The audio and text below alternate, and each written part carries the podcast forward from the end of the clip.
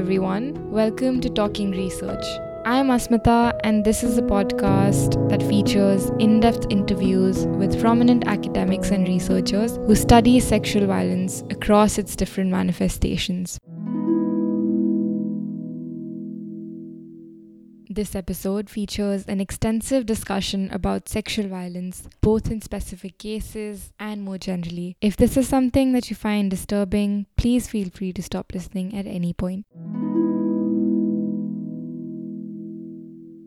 So today I'm talking to Professor Liz Kelly, and Liz is just amazing. She's been researching and um, advocating towards an end to sexual violence and all forms of violence against women and children for the last 40 years. She's written a book which is called Surviving Sexual Violence, and this book established the concept of a continuum of violence. And uh, she's also written over 100 book chapters and journal articles. In 2000, she was also awarded a CBE for her services combating violence against women and children. And uh, in 2005, she was appointed to the Board of Commissioners of the Women's National Commission. So she knows a lot, she's done a lot, and we've all benefited a lot from her work, even though we might not know it. And today I'm talking to her about coercive control. And coercive control, as I found, was a form of domestic violence, if um, if I can simplify it as such. But don't worry, Liz is going to tell you exactly what it is in the conversation. So let's dive in. Hi, Liz. Thank you for talking to me on Talking Research. Welcome. How are you today? I'm fine, thank you, Asmita. You want to introduce yourself in a way that you like to be introduced? Oh, well, I like to be introduced differently to different audiences, but given that this is about research, um, I'm a feminist researcher. I'm now a professor. Um, but like most of us, I started off as a PhD student many years ago, mm-hmm. and I spent most of my research life looking at issues of violence against women and girls. And how did you get into that? Well, I started off not as a researcher, I started off as an activist. And I was involved as a young woman in setting up a, a refuge, a shelter for mm. women who experience intimate partner violence, and also a rape crisis centre around sexual violence and a women's centre. So I was a local activist in the community that I was living in at the time. And I went to university as a mature student and I did my first degree in sociology and politics. And I wasn't sure I liked academia at that point. So I mm-hmm. left and I went back and was doing community work and working with women's organisations where I live. And I found I had this question that I needed to answer, mm. which seems a stupid question now. But, you know, the scholarship on violence against women has exploded in the last four decades. But when I started, there wasn't a lot. There really wasn't. And I wanted to think about all the forms of violence that women experienced in their lifetime rather than just looking at them separately with separate mm-hmm. groups of women as if there's no overlap. And I, I, I needed to answer this question. And so that was my PhD and which became surviving sexual violence. And it it it has just held me ever since the research process and the issue of violence against women and girls. Yeah, I was going to say at some point that, you know, you have over four decades of experience researching this and you've published what over a hundred papers and uh, book chapters and several books and um, i mean that's a that's a it's almost a scary legacy in a sense. What do you make of that? I don't think of it like that. And actually i've only ever published one book although one has just arrived on my desk that i'm an editor of. I've edited several um, mm. but i've only written one book um, I've written lots and lots of research reports and um, journal articles and book chapters. And somehow when you're doing it, you, you're not you're not adding them up and you're not thinking, oh, that's number 98, that's number 99. it, it's not like that. It's that it's that you've got something that you need or want to say, you need and mm. want to share. Um, and also it's been it's been my job. I am I am a researcher, you know, I'm not a teaching academic. I'm I'm somebody who has always done research and has worked with teams um, of other women um, mm. to do pieces of work together. And I feel that there's a we have a an ethical responsibility. If if we've been paid to do a piece of work, you have a responsibility to do it as well as you can and then to communicate what you think you've found. Right. So it's it's both a passion and a job. I think that's a very balanced way to look at it. For someone who's just starting out, for me it's a bit like, wow, okay. Hopefully I can have that outlook 40 years down the line. To ground us in conversation today, we're going to be talking about one of your studies, which is finding the costs of freedom.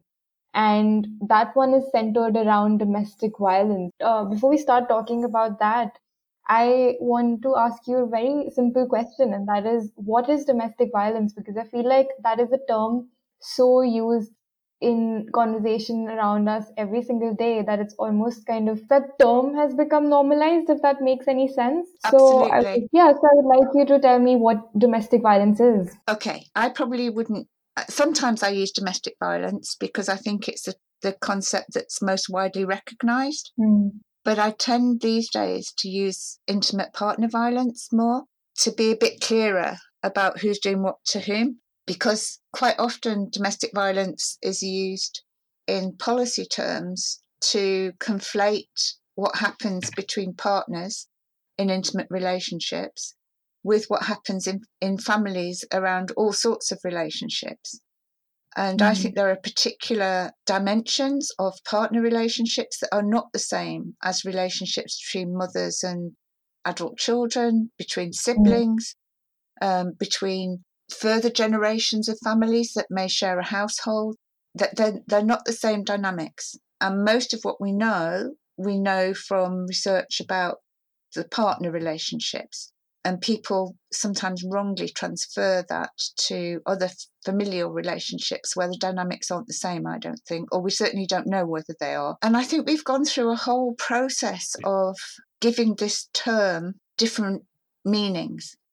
We began thinking it was about physical assault, and then we realised that there was sexual violence that happens within that, and then the psychological violence, and then more recently, one of my ex colleagues has been doing an awful lot of work on economic abuse. Yeah. And the concept that I find most helpful these days is Evan Stark's idea of coercive control. That mm. this isn't about specific acts of certain kinds of violence that you might fit into criminal justice framings. This is a, about a household that is organized around the power and control of the male who sees himself as the head of the household and who thinks that it is his uh, legitimate uh, power to mm. determine how that household should run. And he gets to determine how his partner behaves, but also how children behave in the household, and it, that it should be organised for his benefit. So, so the issues of control and and living in an atmosphere in which one of the parties in the household expects it to organize around his wants his i don't want to say needs his uh, definition of what a mm. household mm. should be that's that's the core thing and, and and the the physical and sexual violence is in most cases more sporadic. It's not happening all the time, every day.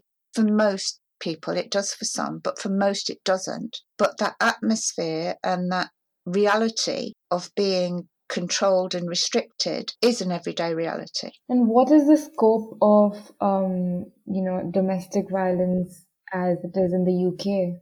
Scope? Do you mean how how common it is it? Yes. Okay. Um, that's a problem with measurement because mm. um, a lot of the measurement prevalence measures are about any incident. So if you've if you've been pushed or slapped once, that counts as domestic violence. What I'm talking about is is something that is not that. I'm I'm talking about something which is unidirectional and one partner is the controlling center mm. of that mm. household and and we haven't we haven't really measured it accurately using that as our definition. And that's one of the reasons that we get these odd findings from prevalence surveys that men experience domestic violence as common as women do. Well, if it, if any push or slap counts, yes, we are going to find that. But then, in every country that I'm aware of, we know that the cases that are reported to the police, the cases that are identified in hospitals, the cases that are dealt with by um, NGOs, that's disproportionately women as victims and men as perpetrators. And that's because we're talking about this wider, everyday pattern of Mm. behaviour that everybody in the household is subjected to. Yeah. So we would you would say that you know the findings for any incident are one in four here, um, but we don't have an accurate figure for the pattern of coercive control. I want to uh, bring this to the Finding the Costs of Freedom study. hmm So tell me about that study. Okay, this was a, a, a very exciting opportunity that uh, our lottery used to offer to organisations that it funded that they could develop a research project with an academic partner. But the question had to come from the NGO. And one of our NGOs that works on intimate partner violence, well, violence against women really, but they they had this question that they didn't know what happened to women when they left their services. There was no follow up and they didn't know whether their pattern of services um, was the right pattern. So, what they wanted to do was to follow a group of women after they had left the services to see how their lives developed afterwards. So that we designed the study with them um, to follow a group of 100 women um, for three years, and we interviewed them at four time slots over that three years. And one of the things that was, I think, really unique about this study was that there was a, a worker located in the NGO funded through the project, and that worker was the one who maintained contact with all the Mm. women taking part in the study. And so there wasn't a, a, a tension for the organisation that they were breaching confidentiality because they were the ones who held the names, the addresses, etc. But it also meant that there was a, a possibility that if if any of the women was experiencing difficulties, that could be fed back into the organisation directly through this woman who was located in the organisation. So we we followed women for for for three years, as I say, and we started off with hundred, and we ended up at the end still with sixty three, which is quite a strong keeping, if you like, of the sample. Hmm. Um, and we created a set of bespoke research tools because we wanted to start off with this sense of what they had lived with as being coercive control. Mm. So, not just physical violence, and also to try and research a concept that I, I had been using for some time, which is called space for action Hmm. so it's different from just talking about agency. What what what I think happens within a, an abusive relationship is that the control and the experience of it and how women try to adapt and children for that matter try to adapt to it means that they narrow their space for action. They try to behave for the most part within the parameters that have been set for them. Hmm. so their freedom is diminished in in this. Having said that i think women and children also resist and find spaces, little spaces of freedom, but they're often when the abusive man isn't around. Uh, when he is around, their capacity to think, to be, to act is controlled by him. Hmm. So we wanted to look at what what difference does it make if you end a relationship with someone who's abusive? What difference does it make to this space for action? Does it does it actually expand? Do do you re, do you regain freedom in the mm-hmm. process? And that's why the study is called Finding the Cost of Freedom, because coincidentally, we were doing this research at the time when austerity measures were biting quite seriously here, and Yeah. there were changes in rights and entitlements to welfare benefit to legal aid access to housing became more and more difficult so so we were do women regain freedom in a context where actions of the state were also limiting what was possible for them in rebuilding. And we talk about them rebuilding lives that they are they're remaking themselves and they're rebuilding lives together. Hmm. And uh, what you've said has prompted me to ask you this question: Why is it important to have the state support you while you're, you know, escaping an abusive household? Okay, so many women at this point don't have paid employment, or if they do have paid employment, they find it necessary to give up that in order to resolve all the many challenges that they have to resolve for themselves and their children. Mm. So so you need to have access to some kind of income mm. and certainly in in the UK for a very long time and I know this isn't the case in many countries in the global south but for us here there has been a right to a basic minimum income welfare benefits if you're unemployed if you separate from a partner who maybe was supporting you but isn't doing any longer. And somehow there's something about economic independence that is a piece of this rebuilding a life that, that you have an entitlement to financial support. And, and a whole lot of things have been built around this over the last 40 years of work on um, domestic violence here. So we built in a right to something that was called a resettlement grant. So if you've left your household and you don't have any of the property that was in there. You don't you don't have beds, the fridge, the television. You have a right to a resettlement grant in order to replace those basic needs really and that has definitely been cut back so that that no longer exists in the way that it used to. Similarly, mm-hmm. women who were escaping violent relationships had a right to rehousing, and the loss of a lot of the social housing here because it was basically sold, uh, people could buy their social housing. So it became privately owned rather than a, a social benefit for those who needed it. The fact that we have less and less social housing mm. and women and children have to increasingly move into temporary accommodation, private landlords rather than social landlords, that creates more uncertainty, more insecurity for them. Yeah, and I think that's that's something that needs to be emphasized constantly, especially in a political climate where these needs, these very essential needs, are being uh, framed as you know ridiculous cost. What you've said is also made me wonder about the other factors that support long-term settlement for someone who's gotten out of an abusive situation. Yeah, well, one of the things that we found and also, we created a, an additional tool to measure this in phase three of the interviews was how many of the women faced post separation abuse. So you can you can have ended the living together in the household, but that doesn't necessarily mean you've ended the abuse. And I think too many professionals think, well, if they just leave, then that will sort it all out. And what happens is the abuse shapeshifts. So mm. yes, there may be less physical assault, there may be less sexual violence, but there, there remain attempts to control and uh, attempts to interfere in the efforts that the women and children are making to rebuild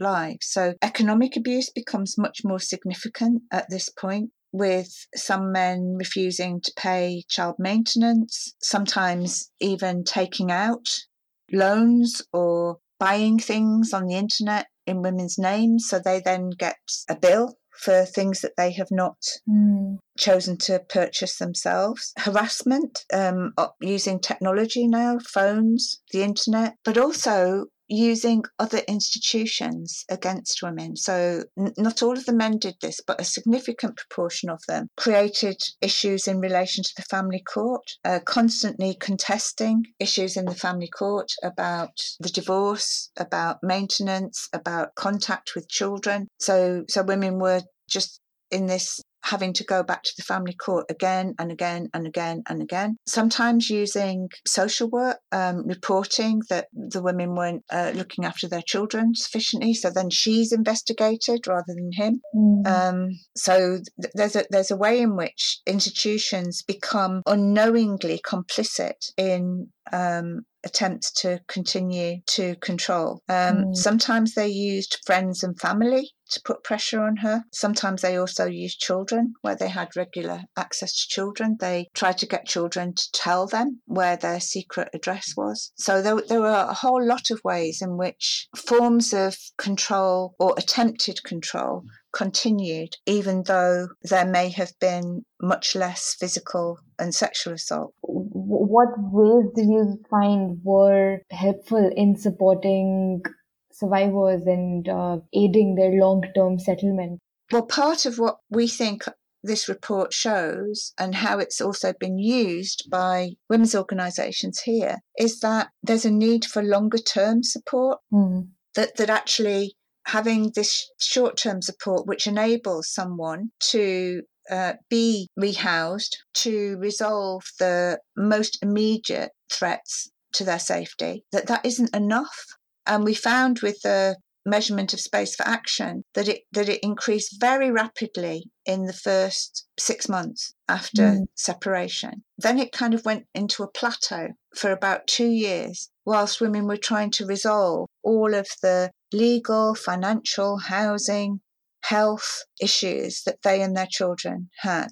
And then at the end of the, that, that two years, it started to increase again as they'd established some kind of stability and new framework f- for living. And so part of what we were arguing is that actually there need to be longer term support services they're not they're not acute in the same way as at the first point women come forward. So they're probably more of accessing when you need it kind of thing rather than ongoing. And the NGO that we did this work with, which is one of the biggest ones in London, actually has actually changed some of what it provides. So it, it, it does much more offering of drop in times for mm women who have had the intense acute support, but that they can come back and that they can access legal advice and, and whatever else support that they might need in, in terms of this process of rebuilding their life. Mm. But it tends not to be funded so well. So part of our piece of work was to show that actually funders need to support this work and not just do this very limited short intervention around reducing risk. You briefly mentioned what impact was achieved uh, from the study, but you know, more broadly, uh, did you think this caused a significant shift in how coercive control rehabilitation is viewed? Um, well, it's it's had a number of impacts. One is that one of the researchers who worked on it, Nicola Sharp Jeffs, she was very taken with how significant economic abuse was post separation and how it interfered entirely with women's attempts to rebuild a life. And so mm. she has, as a result of the research, set up a, an NGO called Surviving Economic Abuse um, to get more recognition of this. And she's now, there are now 12 staff in that organization. They're working with banks and financial institutions and changing the way in which this is understood. And they've created this concept called coerced debt mm. to help financial institutions see that you shouldn't be making somebody responsible for this debt because it was not their choice that this happened. So that's that's one big thing. Mm. The hmm. second thing is that one of the big organisations that brings together local domestic violence services, Women's Aid England, they've been critical for some time of a shift to risk based interventions. Mm. Um, and they have used this study and especially the concept of space for action to argue for a needs based approach to interventions and support services. And they've got a very big project, pilot project called Change That Lasts, um, mm. that uses some of the ideas um, underpinning that piece of research. Mm. Um, and they're, they're currently piloting this different way of thinking about intervention. Mm. So I, I think it, I think it's provided research evidence and a conceptual framework to challenge what I call risk discourse, which has absolutely dominated public policy here about domestic violence for the last 15 years. Okay. And, you know, I'm, I'm listening to you talk and it makes me think of um, you and everyone else who's doing all of this work and, you know, coming up with ways in which we can tackle these very pressing problems. And then I also think of the pushback that, that exists. I don't know. Do you think that it's become more prominent now with, you know, the rise in internet trolling and the, the, the more you try to mainstream concepts such as, say, coerce debt and, you know, you try to bring attention to these forms of abuse that aren't considered as important or as, you know, as urgent do you, do you think that there's more of a more of a pushback from uh, from certain sections of society in in in your work, or do you think that it hasn't been affected by that? Uh, I don't think they're connected necessarily. Mm. Let me think my way through this because I'm not sure where I'm going to go. I do think there's more of a pushback. There's a pushback to be gender neutral. There's a pushback to just have these little short interventions that reduce risk rather than create safety and freedom. And I think that's to, a lot to do with the issue becoming mainstreamed. So it, it no it the issue no longer belongs in inverted commas to women's organisations. Everybody wants to mm. own this issue now. And and some organizations I think have also monetized it in particular ways by creating forms of intervention that they they control the training for they set the agendas.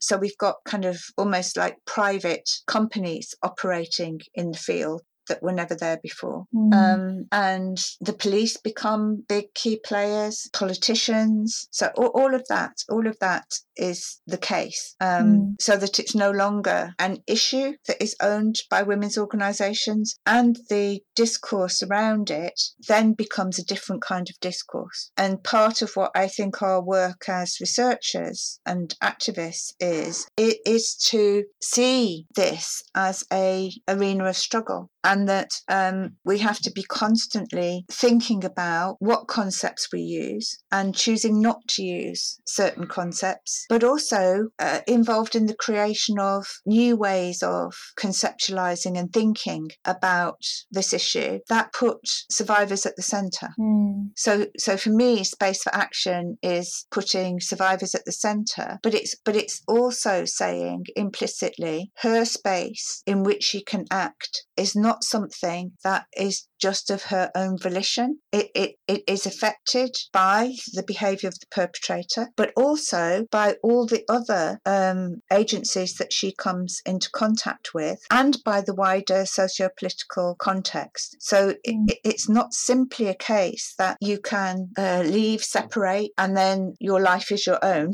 to mm. um, direct. No, that that depends on whether there is support for you to explore and unpick the ways in which you've been diminished and reduced in this relationship and how you want to remake yourself. What woman do you want to be, given mm. that that has happened to you? What lessons do you want to take with you forward? And what things do you want to leave behind? And then how, how does the wider society enable or put barriers in, in the way of your moving forward in the way that you want to. So this isn't just a matter of individual agency. That that's the reason I use space for action because I want the wider social context to be part of how we think about what mm. is or isn't possible for women who are yeah rebuilding their life after domestic violence. Mm, very interesting. And um you've said at the start that you were an activist before you got into research and that's also something that i found with really almost everyone that i've spoken to so far for this podcast that you know they feel this passion for the issue that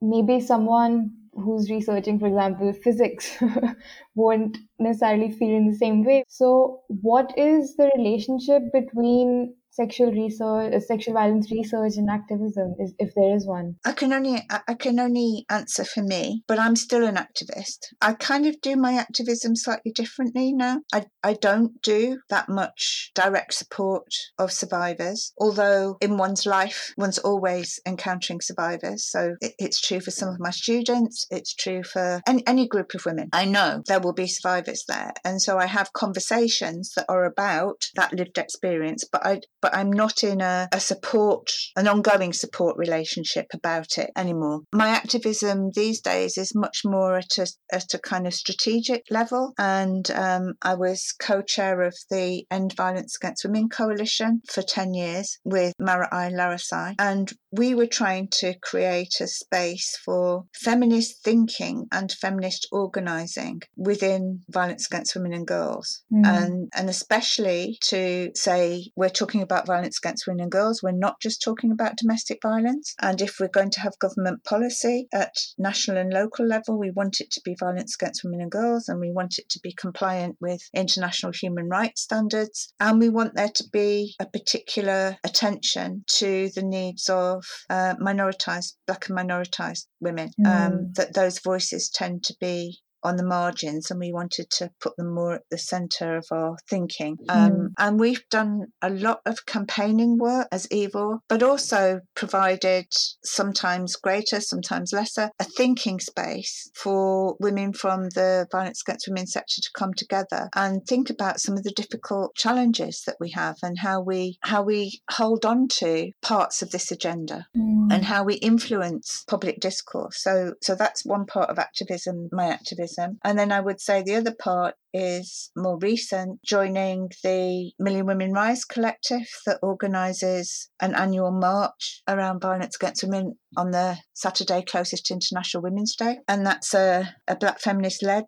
organisation and I just go and do what needs doing, um, mm. which might be making placards, it might be fundraising, it might be being part of a protest, mm. and that that's that's a kind of activism where I'm I'm I'm just a participant in a network. Mm, sounds lovely. And um, I again want to draw upon your experience of all these years, and um, you've been researching for what forty years. How has the research landscape changed in this period? Have you seen any particular trends in the transformations? Well, it, it's I would say it's now a field, a hmm. global mm. field of research and of policy and law reform and models of intervention that that actually was unimaginable in the 1970s when I first began to be part of a, a group that established a refuge in a small town. I, I could mm. never have imagined. And when I did my when I did my PhD, I think there were probably two shelves of books in the university library on all forms of violence against women. And now you could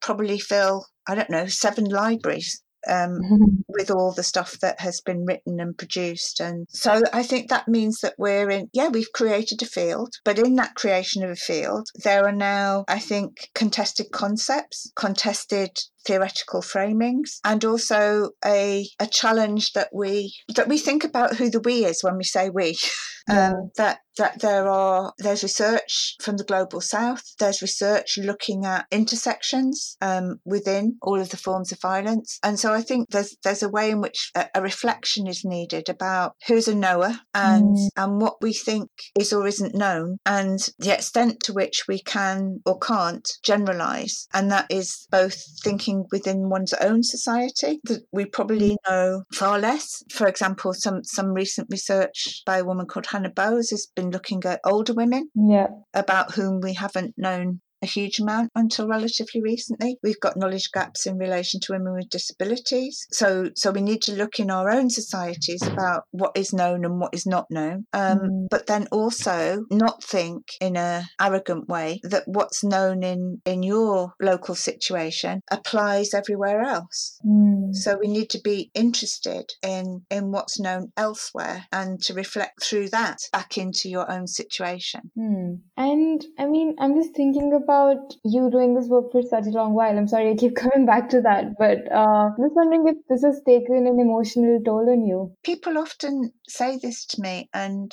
it doesn't really it doesn't really make sense to me. I actually mm. think it's given me extraordinary opportunities to meet researchers and activists from around the world, to visit all sorts of different places, and to make friendships and connections with women who I wouldn't ever have met had I not been doing this work, to do international projects. we've done a number of I think we've probably done about 10 European projects where we've partnered with organizations and researchers from other countries. And I've also got to, I think, I think it's because I've never only focused on victimization. Mm. From the very beginning, I wanted to know how women coped, how they survived, how they resisted violence. So I, I, have never been focused on what it what exactly it is that is done.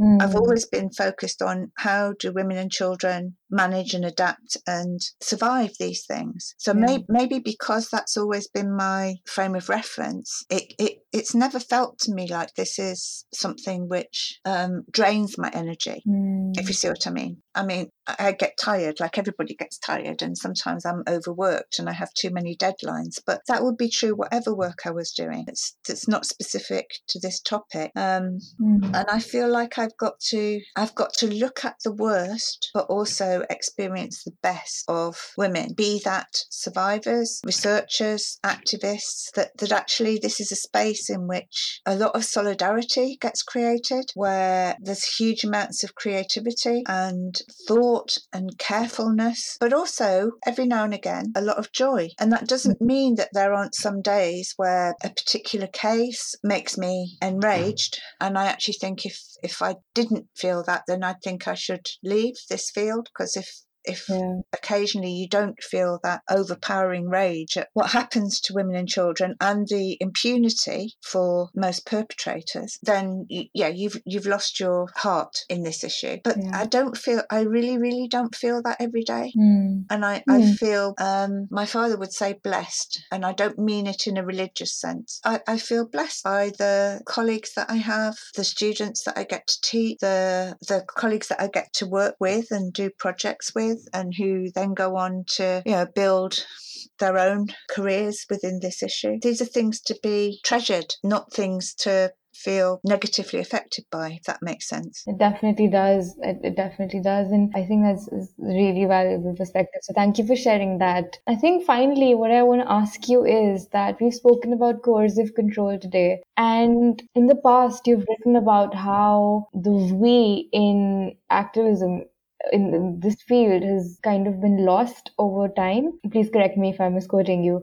No, no, you're quoting me very, very accurately. Okay, great. So you've spoken about how that collectiveness needs to be brought back in. So when we're looking at something like coercive control, which is still a very fresh, a very fresh term, not a very fresh problem, obviously, but a very fresh way of looking at the problem, how do we collectivize our action towards it? I think one of the things that I feel has happened in terms of my question, have we lost the we, is that there's been a kind of professionalization within women's organizations. In the past, I think we all recognize that many of us, and depending on how widely we define violence against women, all of us are survivors. All, all I, I would maintain that all women have experienced some form of intimate intrusion in the street, in public space, for example. Not all of us have had a coercively controlling relationship. Yeah. But it's about recognizing for, for me that this is not about an us and a them. It's it's about violence structures women's lives under patriarchy. Hmm. And and if you're one of the fortunate ones who only has um, sexual harassment in your history, great.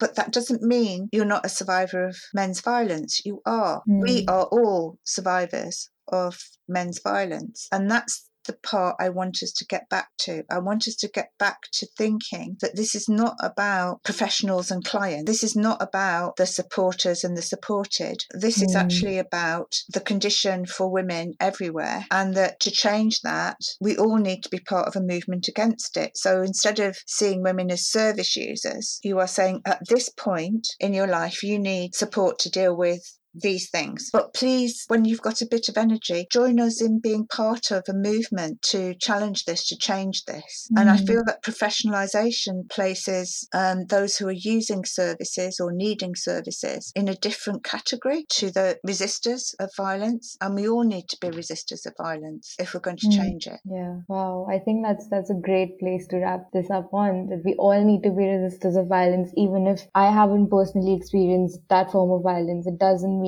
I shouldn't be working towards. Absolutely. Yes. Yeah, making making sure that no one else has to experience that. Mhm, So mhm. thank you so much, Liz. Thank you for talking to me today. Thank you for your interesting questions. thank you, and I mean, thank you for all your work. I mean, we, we we all have so much to thank you for, but really, thank you so much. oh, that's lovely. Thank you for recognising it. Okay, that was Dr. Liz Kelly, and this was episode 9. We've got episode 10 coming out next week, so check back then and let me know what you thought of this episode. You can find us on Twitter, we're at talk underscore research, we're also on Facebook and Gmail as well. So write me an email or send a tweet or however you prefer to do it. Also, rate and review this if you're listening on Apple Podcasts. That'll really help us get traction. And thank you for listening and all the support so far. It's been amazing. And if you need, there is a link to organizations that support victims and survivors of sexual violence. So check that out. I'll see you next weekend. I'm Asmita, and this is Talking Research.